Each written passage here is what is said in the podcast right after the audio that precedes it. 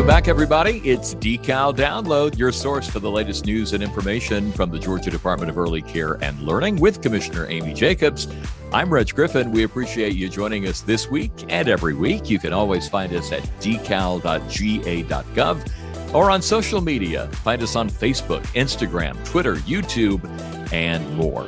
Well, our very first Decal Download podcast was September 24th, 2018. And we began with a simple chat with Commissioner Jacobs. Over the past four years, these episodes have proven to be among our most popular. So we always try to take some time for your questions gathered from our Decal team and on our social media channels. Commissioner, it's also like a game of decal jeopardy for you because we usually cover a very wide variety of topics. You are right, Reg. Uh, and I just enjoy these uh, so much, but now I'm always happy to answer any questions that might be out there. Uh, and I'm happy to do that today. Always a lot of, um, as we said, different topics because we mm-hmm. cover a lot of different things. You know, we when do. I first came to work for Decal in uh, what was it, 2011? No, 2012.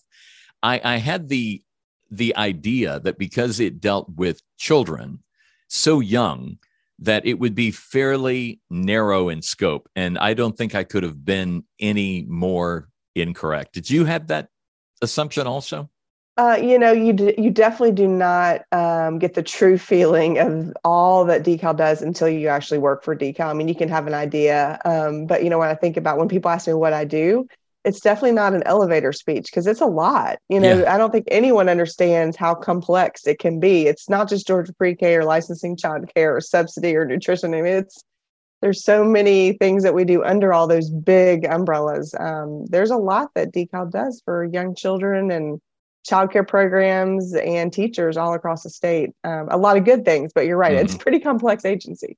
Well, and I know you've had these conversations with people outside of Georgia, states that are looking to begin similar agencies.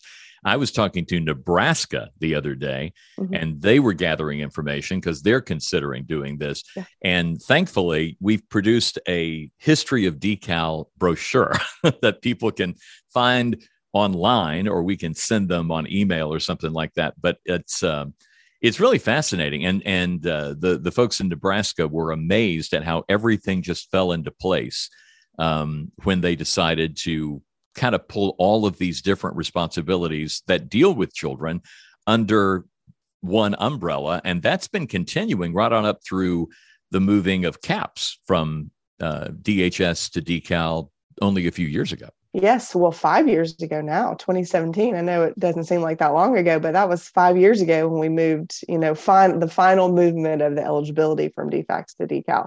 Mm-hmm. And yeah, I get a lot of questions too. I just talked to a group from Tennessee that's um, considering the same type of structure that uh, we have in Georgia. So I'm glad we have that document, um, but um, also happy to, you know, have the conversations as well because I do think there's a benefit in how you deliver services by having a decal type organization.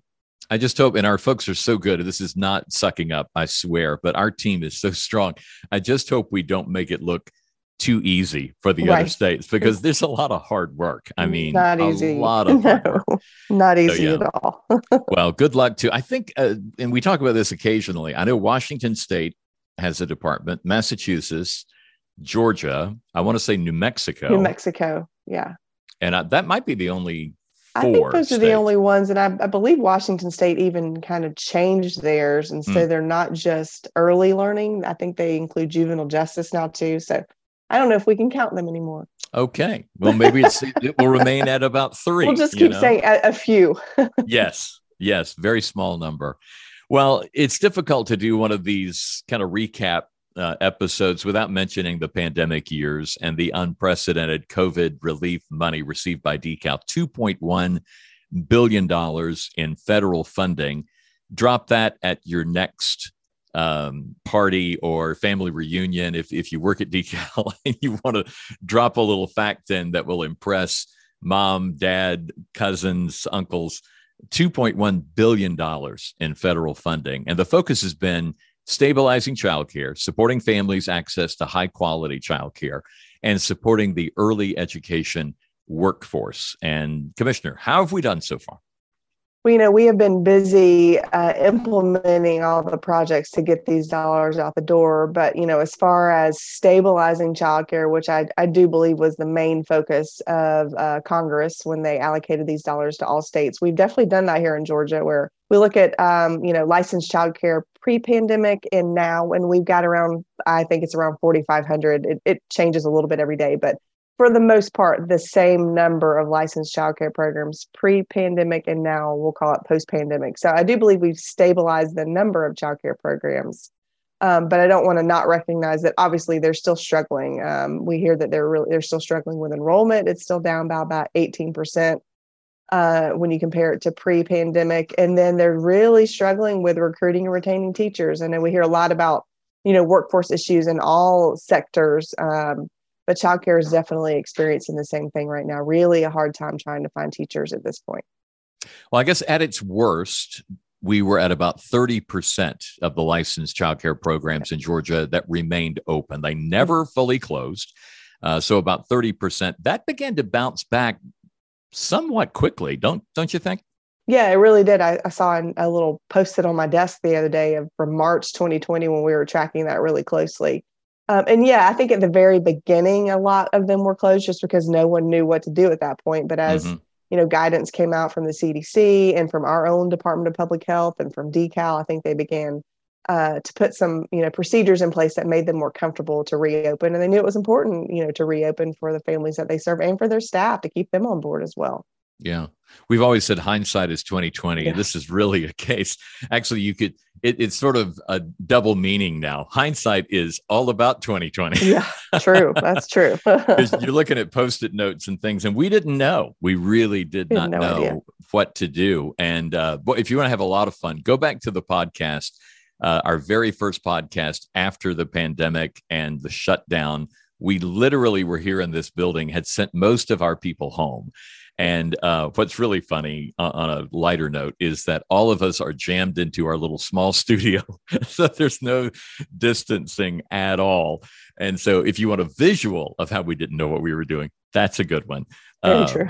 but we were trying to get information out as quickly as we could. And we definitely shifted uh, our online presence, doing a lot of things online, trying to continue you know georgia's pre-k at home and infant toddler tips and a lot of things that we're continuing to do today mm. um, mm. came out of that so you know uh, lessons learned we learned yeah. a lot uh, of what we were doing um, so we still have about $400 million left to spend and you've announced a comprehensive plan to support childcare providers the ece workforce families and other groups anything you'd like to highlight there that maybe is more pressing coming down the pike sooner than later? Um, you know, there are 19 projects in that plan we announced uh, the end of June. And so we are working um, as fast as we can to get those implemented. You know, just some highlights. I think the first thing that will go out are our pre-K classroom grants, since um, you know that's the e- that's the easiest way for us to send money is through our pre-K grants, where each classroom will, will receive five thousand dollars to buy materials, technology, curriculum, you know, whatever it is that they might need, because four year olds are hard on the classroom supplies. And so mm. we're happy to be able to do that. I believe those will probably go out first. Um, but just to highlight, you know, two other big grants that will go out directly to childcare providers are the health and safety grants. As you know, you know, we're that's the foundation of everything we do, especially through our licensing division, is to make sure that childcare programs are healthy and safe and, and following our rules. And uh, sometimes they might need you know some assistance with that and some um, materials and supplies to do that like playgrounds or fences or um, cameras whatever it is they may choose or what their issues are at the time and so we will be we're developing in a process to do some um, $80 million worth of grants directly to childcare programs for health and safety enhancements and then you know a lot of programs are going back through the quality rated process quality is also important and kind of you know it's a stair step after you reach those health and safety uh, requirements.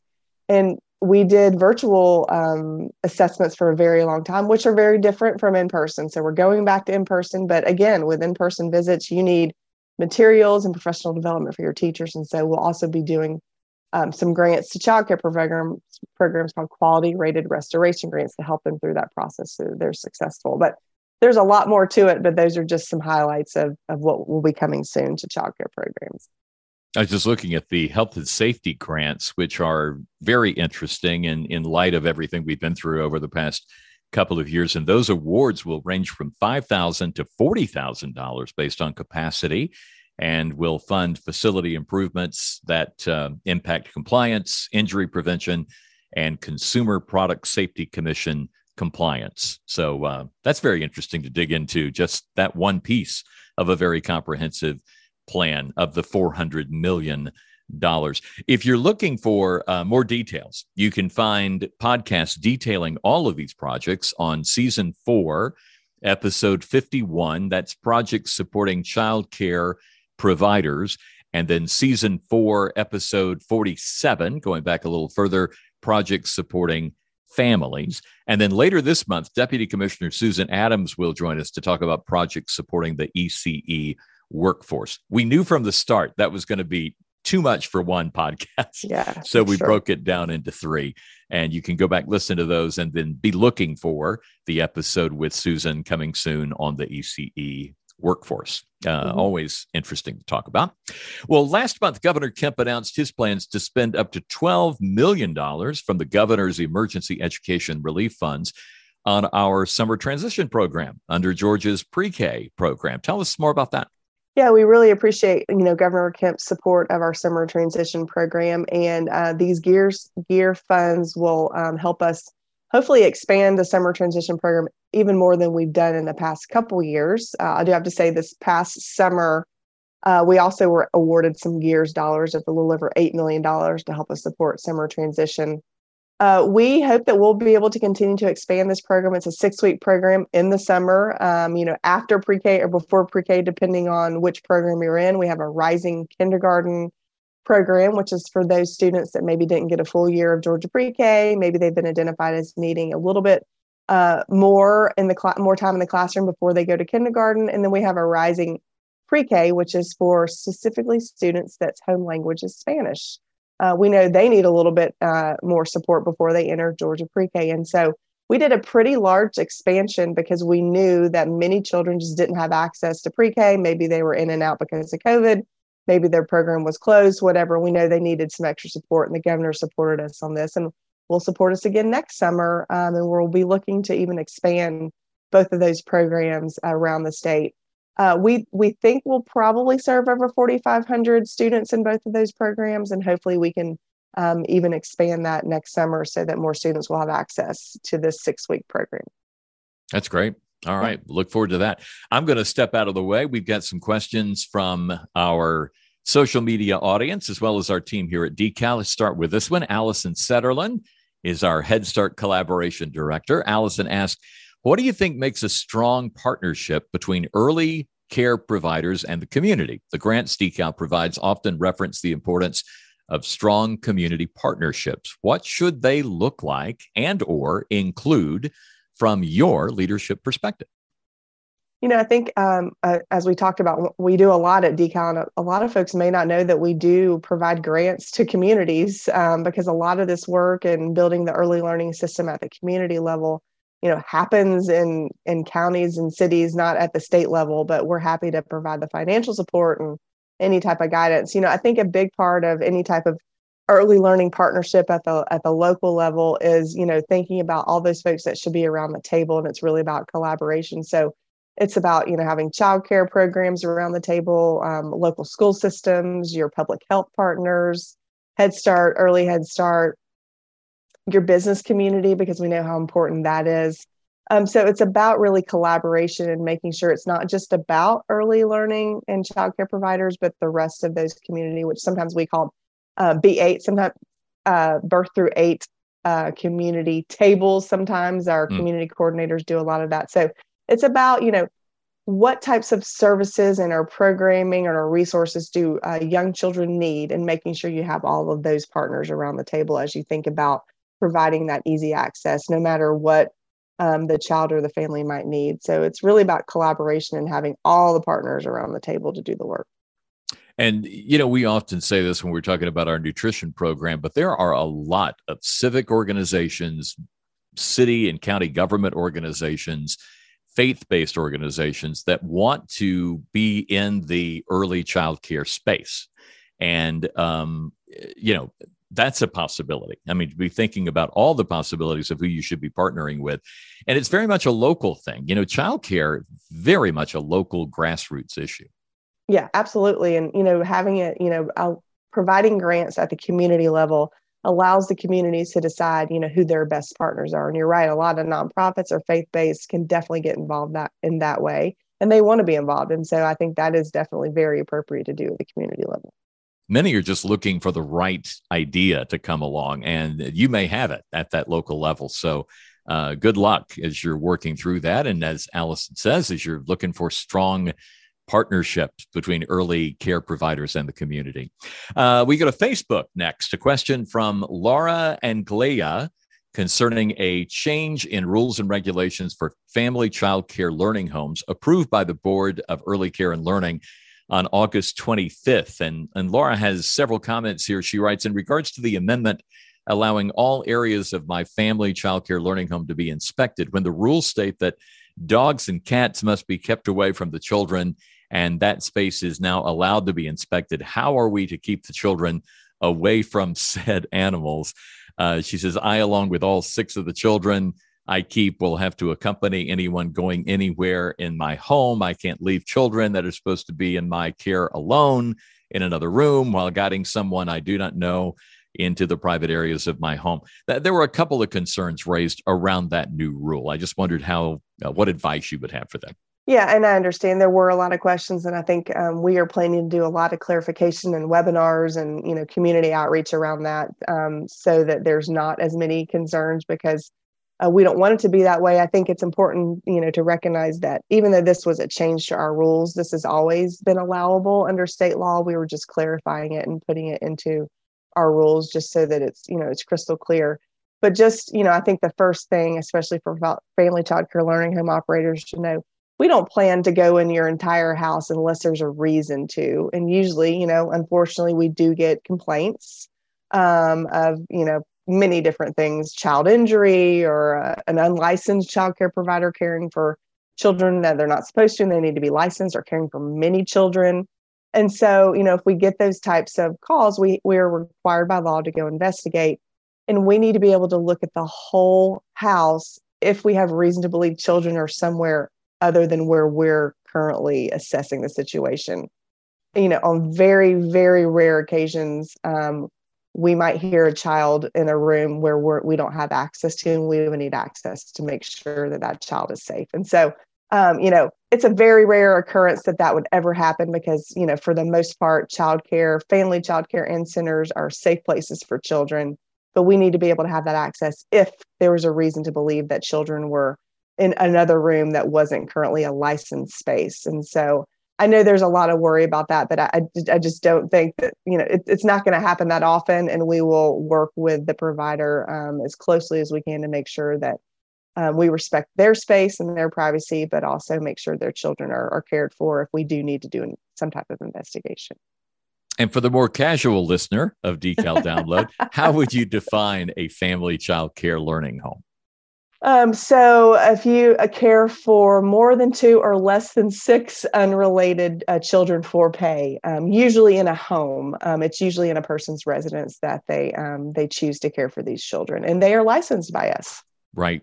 Some people might, you know, on the surface see that and go, "Oh, is that unlicensed care?" No, it should be licensed. That's right. Um, That's right. Now, if you're just a someone caring for a few children and there's no pay involved then, then you're it's not okay. required to be licensed. Right. Right. Exactly. Um, by the way, Laura also asked, do you ever, do we ever post photos from family childcare learning homes uh, on our social media. She mainly sees childcare learning homes. We did respond to her and say, yeah. absolutely, we yeah. love to post pictures. And she's since done that, oh, and it's been among our most popular. Excellent. so, good. Yes. Send them to us and you'll get them turn posted. that around. Yeah, right. absolutely. We love to see them. And uh, nothing more precious than the kids that you're caring for as long as you get the permission of That's the parent right. uh, let me just say that as the social media mm-hmm. uh, editor, um, we got to have that permission at uh, in your program. But once we get that and they're okay with it, nothing more precious than those yeah. little faces. I mean, Absolutely. they're just adorable. And it so reminds us, you know, when we go to a program, when we look at photos from a program, really reminds us of the reason we do what we do. And uh, so, yeah, keep them coming. Absolutely.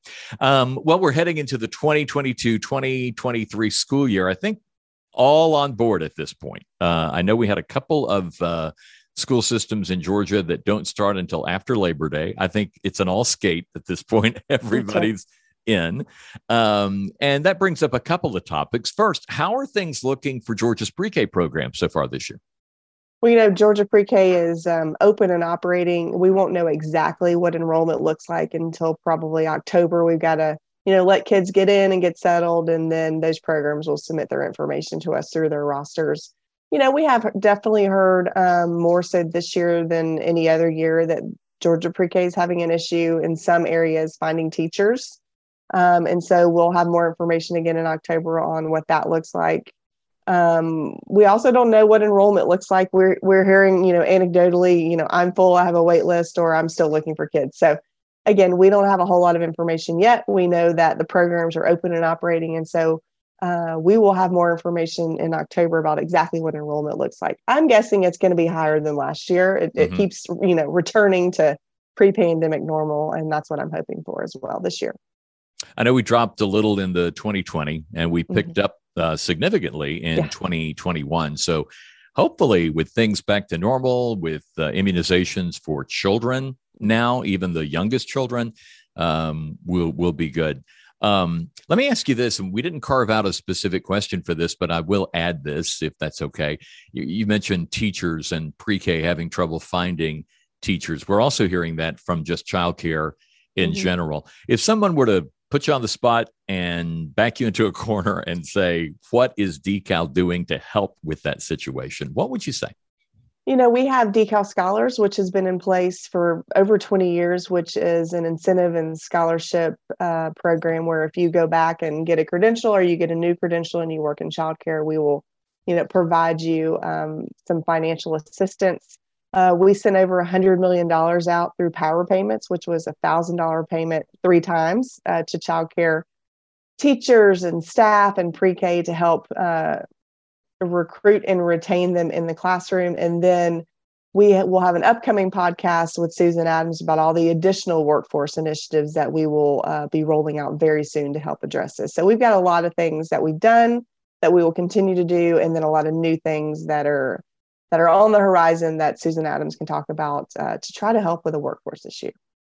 And obviously, a lot of that relief money that went directly to childcare programs can be used to uh, help recruit teachers, retain teachers, uh, all of that. So, absolutely. We know it's tough. There's, there's no yeah. question about it. Don't think mm-hmm. we're sitting here pretending not to know. Uh, but I think we've done a lot of things to support childcare uh, through some very difficult times. By the way, don't forget uh, Georgia's Pre K Week with Voices for Georgia's Children is coming up soon, October 3rd through 7th, where lots of special guests read to students in our pre K classrooms. That's very exciting to look forward to. Yeah, it's a great week. I'm looking forward to it as well, especially as we um, celebrate a big milestone in Georgia Pre K. And it's always good to see all the pictures uh, that folks send to us. You know, these are legislators, um, local community leaders, state leaders um, that go out and read to pre-K classes, and they enjoy it, and the students and the teachers enjoy it, and and uh, we're happy that they uh, celebrate with us every year. Yeah, um, it's always a great time, and again, nothing better than going out to a local program, reading to 22, 44 sometimes 66 kids uh, all in one room and they love it they don't care who you are. I mean, yeah. they, they're thrilled that you're somebody important in their world, but uh, they really don't care. They they, they just do not care. they appreciate someone that looks like mom, dad, grandma, grandpa. That's right. Reading to them, they think that's great. It is the 30th birthday of Georgia's pre-K, and you may wonder uh, why aren't we making more of a big deal about that right now? Well, we have this other anniversary uh, that's going on, and so we've sort of decided to move the bulk of the celebrating of the 30th birthday into 2023 because it's a school year 2022 2023 let's talk about though that other event which is the 10th anniversary of quality rated how do you feel about that I know. Um, I think that snuck up on us a little bit uh, when we were talking about, you know, what's going on this year. Oh my goodness, it's 10 years of quality rated. We began officially rating programs in 2012. And so we're happy to celebrate 10 years and, you know, celebrate all the many programs, almost 3,000 that um, have been rated since that time. And we'll be doing a lot of uh, regional celebrations around the state that we'll talk more about exactly where those will be and the dates to celebrate those specific programs uh, that were originally originally rated 10 years ago and still remain rated. So that's going to be very exciting. You know, uh, Dr. Bentley Ponder, who's our Deputy Commissioner of uh, Quality Innovations and Partnerships, or QIP, as we call it around here, tells me that the very first classroom observations and uh, programs being rated actually happened in September of 2012. So we're very, very close. Someone asked us the other day, we walked up, we were at a child care program. They said, What's the actual date? And Bentley said, Well, that's kind of hard to nail down exactly, but we're within the right month anyway. Right, September. and we're going to celebrate it for the remainder of the year. Speaking of which, we kicked off the celebration in a grand style. Uh, on September the 4th with the Atlanta Braves. And you had the opportunity to throw out the first pitch. What was that like? Oh, it was it was great. I would consider it, you know, once in a lifetime to be on the Braves field uh, in front of the huge crowd with family and friends and everyone watching. No pressure whatsoever. No pressure. But you know, the Braves organization was very welcoming and reassured me that it would all be fine. But it was so fun, and uh, they were. Just, it was just a great experience, and um, I'm glad to see all the pictures now. I didn't watch the video until after it was all over, just in case I made a fool of myself. and so, uh, but it's great to have those memories, and it was great to kick off Quality Rated. Even showed our ad to yeah. you know everyone in the stands, which was fantastic. So they knew what we were talking about and what we were celebrating, and um, it was a fun way to kick everything off and looking forward to more celebrations. Maybe not quite like the Atlanta Braves game, but it'll be fun to go around the state and celebrate programs. Yeah, we had a big tent, uh, and and by the way, kudos to the quality rated yeah. team and. Uh, Sonia Steptoe uh, was amazing. She sort of led the effort there on setting up the tent. We had a prize wheel. Uh, yeah. Gosh, what else did we had prizes to give away? Um, all kinds of things to help celebrate. I'm looking at a, I'm, this is proof, there's the sound of a Braves game day program. Um, and you had a full page ad uh, for 10 years, a decade of stars uh, with a QR code. I love this, a quality rated, a QR, QR code is what we mm-hmm. have here. And you scan that, it takes you right to qualityrated.org. Uh, and like you said, we showed the commercial on the big jumbotron. That was fantastic. You know what I was impressed with was um, how respectful the crowd is in those moments. You you would think that they're just waiting for the game to start, you know, or right. the national anthem or something. Um, beautifully performed by the Etowah High School yes. chorus. Wasn't that cool? Yeah, they did a great job. Um, but they really paid attention and and gave you guys everybody that was recognized as part of quality Rated. Callie was there. Um, they really loved it. And then we had a commercial that aired on all of the Braves radio uh, okay. uh, broadcast all mm-hmm. weekend long in their series with Miami. So that's kind of cool. Hey, yes. do you want to do you want to relive the moment? for a second? Sure. Okay. sure. we we take you now to Truist Stadium. And uh, what a moment in the life of Commissioner Amy Jacobs and the Quality Rated program. And it sounded a little something like this. Ladies and gentlemen, please direct your attention to Braves Vision for a special message from Georgia's Department of Early Care and Learning. On behalf of the Georgia Department of Early Care and Learning, please welcome Commissioner Amy M. Jacobs and her two children, Lane and Charlie. Quality rated director, Denise Jensen. Research director, Randy Hudgens and son, Everett. Quality rate specialist, Melinda Knowles and her two children, Ava and Leah. And the agency's mascot, Callie. Please join the Atlanta Braves as we congratulate Quality Rated on a decade of helping Georgia's youngest learners and their families receive star rated childcare.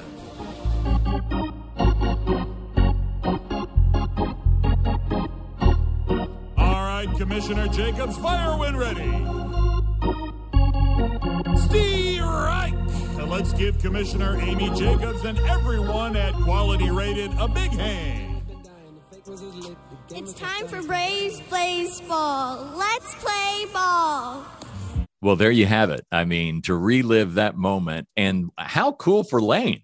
I know. She said it was the best day of her life. And so I'm glad she was able to do that too. Uh, I think she was a little nervous, but she she did a great job and got to say, "Let's play ball." How exciting is that for a nine year old? I know. my gosh. Now, here's what I want to know. You have two children. Mm-hmm. So you have a son, CJ, as he Right. likes to be called, Charlie. Mm-hmm. How did he feel about uh, little sis getting to make the Yeah, announcement? he was okay with it. Yeah, I Yeah. was a little, you know, torn as a parent, of course, but I they were both on the field with me and both recognized. So he thought that was super cool because he had some friends in the stadium, you know, that didn't know he was going to be on the field. And you know, Lane is a softball player, and so that's why I chose her because she has more connection to the game uh, than Charlie does. So he was he was definitely okay with it. He probably would have been too cool anyway to do that. So she was the perfect age. Oh my goodness. Um, and uh, had a rain delay uh, Yeah, about the a little fifth bit of a inning. rain delay. Yeah. um, and then came back two hours later. You know, the the word was it was an official game. They could have ended, and it would have counted as a win because they were going to the West Coast, I think. Um, but fortunately, they were able to come back and they won seven to one. So yeah, it was a great game. I'm glad we got it in because we were watching the forecast. Obviously, oh my goodness, what are we going to do if it gets rained out? But it didn't. It was successful. yeah, it was pouring there for a while, but uh, Yes. it, it was a it was a great great day.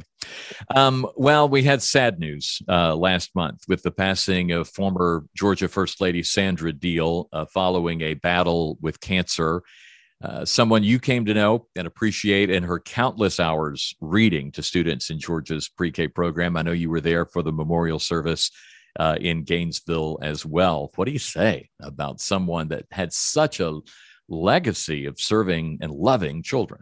You know, she was just an amazing individual, and I'm just so fortunate that I did get to know her very well. I mean, who gets to know a first lady as well as I got to know Mrs. Deal, and so many other people got to know her just as well. You know, I was mm-hmm. at the celebration of life that they had a few weeks ago, and everyone that spoke just said the same thing. She was genuine. She wanted to talk to you. She wanted to shake your hand or or hug your neck, and she wanted to know how you were doing. She that was just how she was and she loved going to read to classrooms. She, you know, as we've said and you've heard, she read to over a thousand classrooms in their eight years in office. And I do think she loved every minute of it. She had more Mhm. energy than all of us combined. She wanted to keep going. You know, we have funny stories that it wasn't just pre-K week for her, it was pre-K month. She was going to make sure we helped her schedule visits the entire month of October, not just the first week in October. And we sure do appreciate, you know, her support and her family and, and Governor Deal will definitely be in our prayers because I know they will miss her, you know, just as much as as we will. But she definitely made an impact on our state and at Decal. So many of our staff got to know her and see her. She came and spoke at our staff meeting. Anything you asked her to do, she was there to do it to support you. And um, she became, you know, just a, a dear person to us and to me. And her presence will be missed, but you know, I know we all have great memories of her. So I'm thankful for that. I was talking to one of her assistants, and she said, if you ever got a thank you note from Sandra Deal, it was handwritten by That's Sandra right. Deal. And I happen to have, I actually have two in my office. And so those become more and more valuable uh, to me personally. I remember uh, we were taking some of our pre K teachers of the year on something that became a tradition for pre K teachers of the year, and that was a personally guided Sandra Deal tour of the governor's mansion. And Yeah. I'm telling you, um, she saw that as the people's house and as the really a, a living museum uh, dedicated to the state of Georgia and all of the predecessors. And I remember talking to her once, and she said, I just sort of took this on because I'm a school teacher and I wanted to learn everything I could about the house and share that with people. And let me tell you, she knew details like no one. I mean, those, uh, what do they call them? Docents, I guess, in museums. I don't think they could hold a candle to Sandra no, Deal. No, I got to attend a couple of those tours too, and uh, she did a great job. And she told you every detail um, that she knew, and she knew them all. So uh, those are good memories too. That Yeah. we get to see all rooms in the mansion. I mean, into the personal uh, living quarters. I stood in Governor Deal's yes. closet and yes. saw the boots, the matching exactly. boots with the suits. Incredible. Exactly.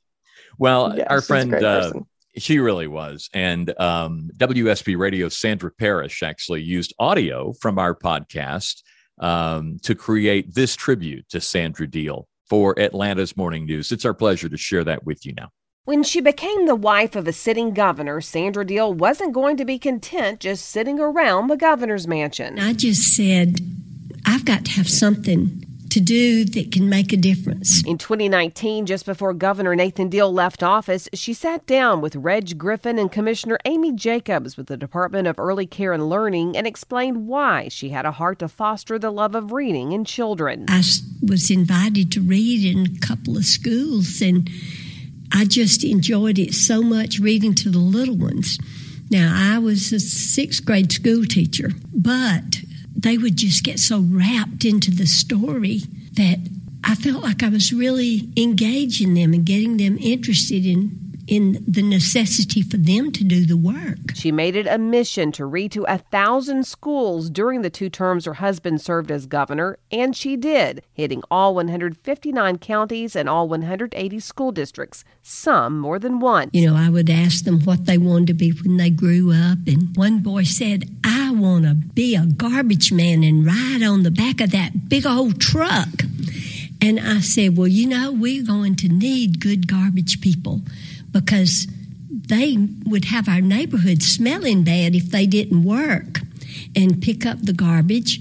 And so they're very important, but you need to be able to read and do math because you're going to need to send bills to those people, but you also have to know where to go to pick up their garbage. Mrs. Deal, who graduated from Georgia College and State University, was surprised in 2017 by her alma mater when a new institute dedicated to professional development for teachers was named in her honor, the Sandra Dunagan Deal Center for Early Language and Literacy. It never occurred to me that they would name something like that for me, but I was pleased and honored that they did, mainly because both my mother and Nathan's mother were early education teachers. And so the Dunagan Deal named both of them. Sandra Deal was 80 when she passed away. Sandra Parrish, 95.5 WSB. And you can hear the full podcast interview with Sandra Deal from January 2019 by going to season one, episode 17 and uh, it's priceless. And let me tell you, if if you want to know what Sandra Deal was like, listen to that podcast because she's one hundred percent genuine, as they say. Yes, Sandra Deal. Yes. Um, so a, a lot of fun. Well, um, those are all the topics that we had. What's top of your list right now as we head into the fall? We talked about the start of school. We're back in Georgia's pre-K. You've got this four hundred million dollars you need to spend. What I hate this question, but what keeps you up at night, as they say? Um, you know, um, the although we were very thankful for the over two billion dollars, it has taken all of our time um, to decide, you know, the best projects and the best way to spend the money, but then to actually implement those projects and get the funding out the door. And so we are still focused on that, uh, and it's taking all of our time because obviously, you know, we can't hire a, a, lot of new staff to do these things because this is one time dollars and they go away. And so um, that is what is uh, we're focused on right now, and we're happy to do it. Um, and we will, you know, coming up in January, we had another legislative session, so we'll be preparing for that as well. We had to start thinking about that early, but um, it's really about getting the remainder of these dollars out the door at this point. And I guess we owe a big thank you to our entire decal team because you had all of this money but you don't just spend it um, you know based on some type of a gut feeling. You actually call on our research department to do a lot of research. They contact the individual divisions. What do you think about this? How would this work? And they're doing their regular work. I mean the regular work never ends. But then on top of that hey could you uh, help us out with our government you know our our uh, funding uh, spending on the the COVID relief funding. Um, could you help us celebrate the 10th anniversary of Quality Rated? Could you help us start up the pre-K year and celebrate the 30th year? And they just do it. uh, y- you know, day mm-hmm. in and day out. Amazing team. Yes, we have a very dedicated team. I'm thankful for them. All right. Well, um, until next time, we will always take your questions, of course, through our social media. You can always email us, decaldownload at decal.ga.gov, and just mark it as a question for Commissioner Jacobs. And uh, in a few months or so, we'll gather those back together again and uh, share them with Commissioner Jacobs. But as always, we appreciate it. Now, what are your questions for Commissioner Jacobs? Let's go to the water cooler. Hi, Commissioner Jacobs. This is Bart Ellington in the Finance Unit. Um, we're paying out a lot of money in COVID relief right now, and I'm curious as to what your thoughts are about the effects on providers when this money runs out. Thanks. Well, hello, Bart, and thanks for your question. You know, I do worry about that, and I've, I've said from the very beginning that um, while it's the the funding was necessary, especially to help with the impact of COVID for childcare, it is one-time money and it does go away. Uh, we have no guarantee that it will continue, and are planning that it will not continue. So, depending on the fund source, it runs out in September of 2023 or September of 2024 and um, i do worry about that and i talk about you know the cliff effect and you know artificial stabilization of childcare uh, we do hope that uh, we are putting some business supports around childcare and offering them any type of training or that they may want on you know how best to utilize these dollars and not to see a huge impact when the dollars run out and so uh, I think for the most part, they all are aware of it. I hope they remember it and keep it in the back, back of their mind because this, this is a lot of money that's going to childcare on a monthly basis for you know almost over two years on a consistent basis. And so I hope that they are planning for that, and we will certainly provide them some supports to to help them manage through that as well. So there's not a huge impact when the money does run out and I think I've asked you this before, but did you ever imagine you would be responsible for a budget of $2.1 billion at Decal? You know, no, our annual budget is about a billion, and that includes some state dollars, some federal dollars, and some lottery dollars. And so on an annual basis without the COVID, it's about a billion, but no, not 2.1 billion, almost all at the same time. And you got to mm. figure out how to get it out the door. Yeah. Yeah. No, resume builder. I'm just going to say that. I don't know. right, exactly. And it's time to give you a chance at winning a nice prize in the Decal Download Quiz, brought to you in part by Chick fil A, Georgia Aquarium, Georgia Lottery, the School Box, Shake Shack, Waffle House, Wild Adventures Theme Park in Valdosta, and the World of Coca Cola Museum. We'll draw one name from all the correct answers to this question Email your response to decaldownload at decal.ga.gov. Here's the question Out of the $2 billion Georgia has received for early care and learning after COVID, how much did we say remains? Out of the $2 billion Georgia has received for early care and learning after COVID, how much did we say remains? Send your response to decal download at decal.ga.gov. We'll draw one name from all the correct answers, and you could win a nice prize. Thanks for playing and good luck. Thanks for listening to the Decal Download Podcast. The Georgia Department of Early Care and Learning improves outcomes for children and families by strengthening early learning experiences in partnership with early education programs, professionals, stakeholders, families, and communities. Their vision is that every child in Georgia will have equal access to high quality early care and education. For more information, visit their website at decal.ga.gov. Join the conversation on Facebook, Twitter, Instagram, and YouTube. Follow Commissioner Jacobs on Twitter at COMM Jacobs. Thank you.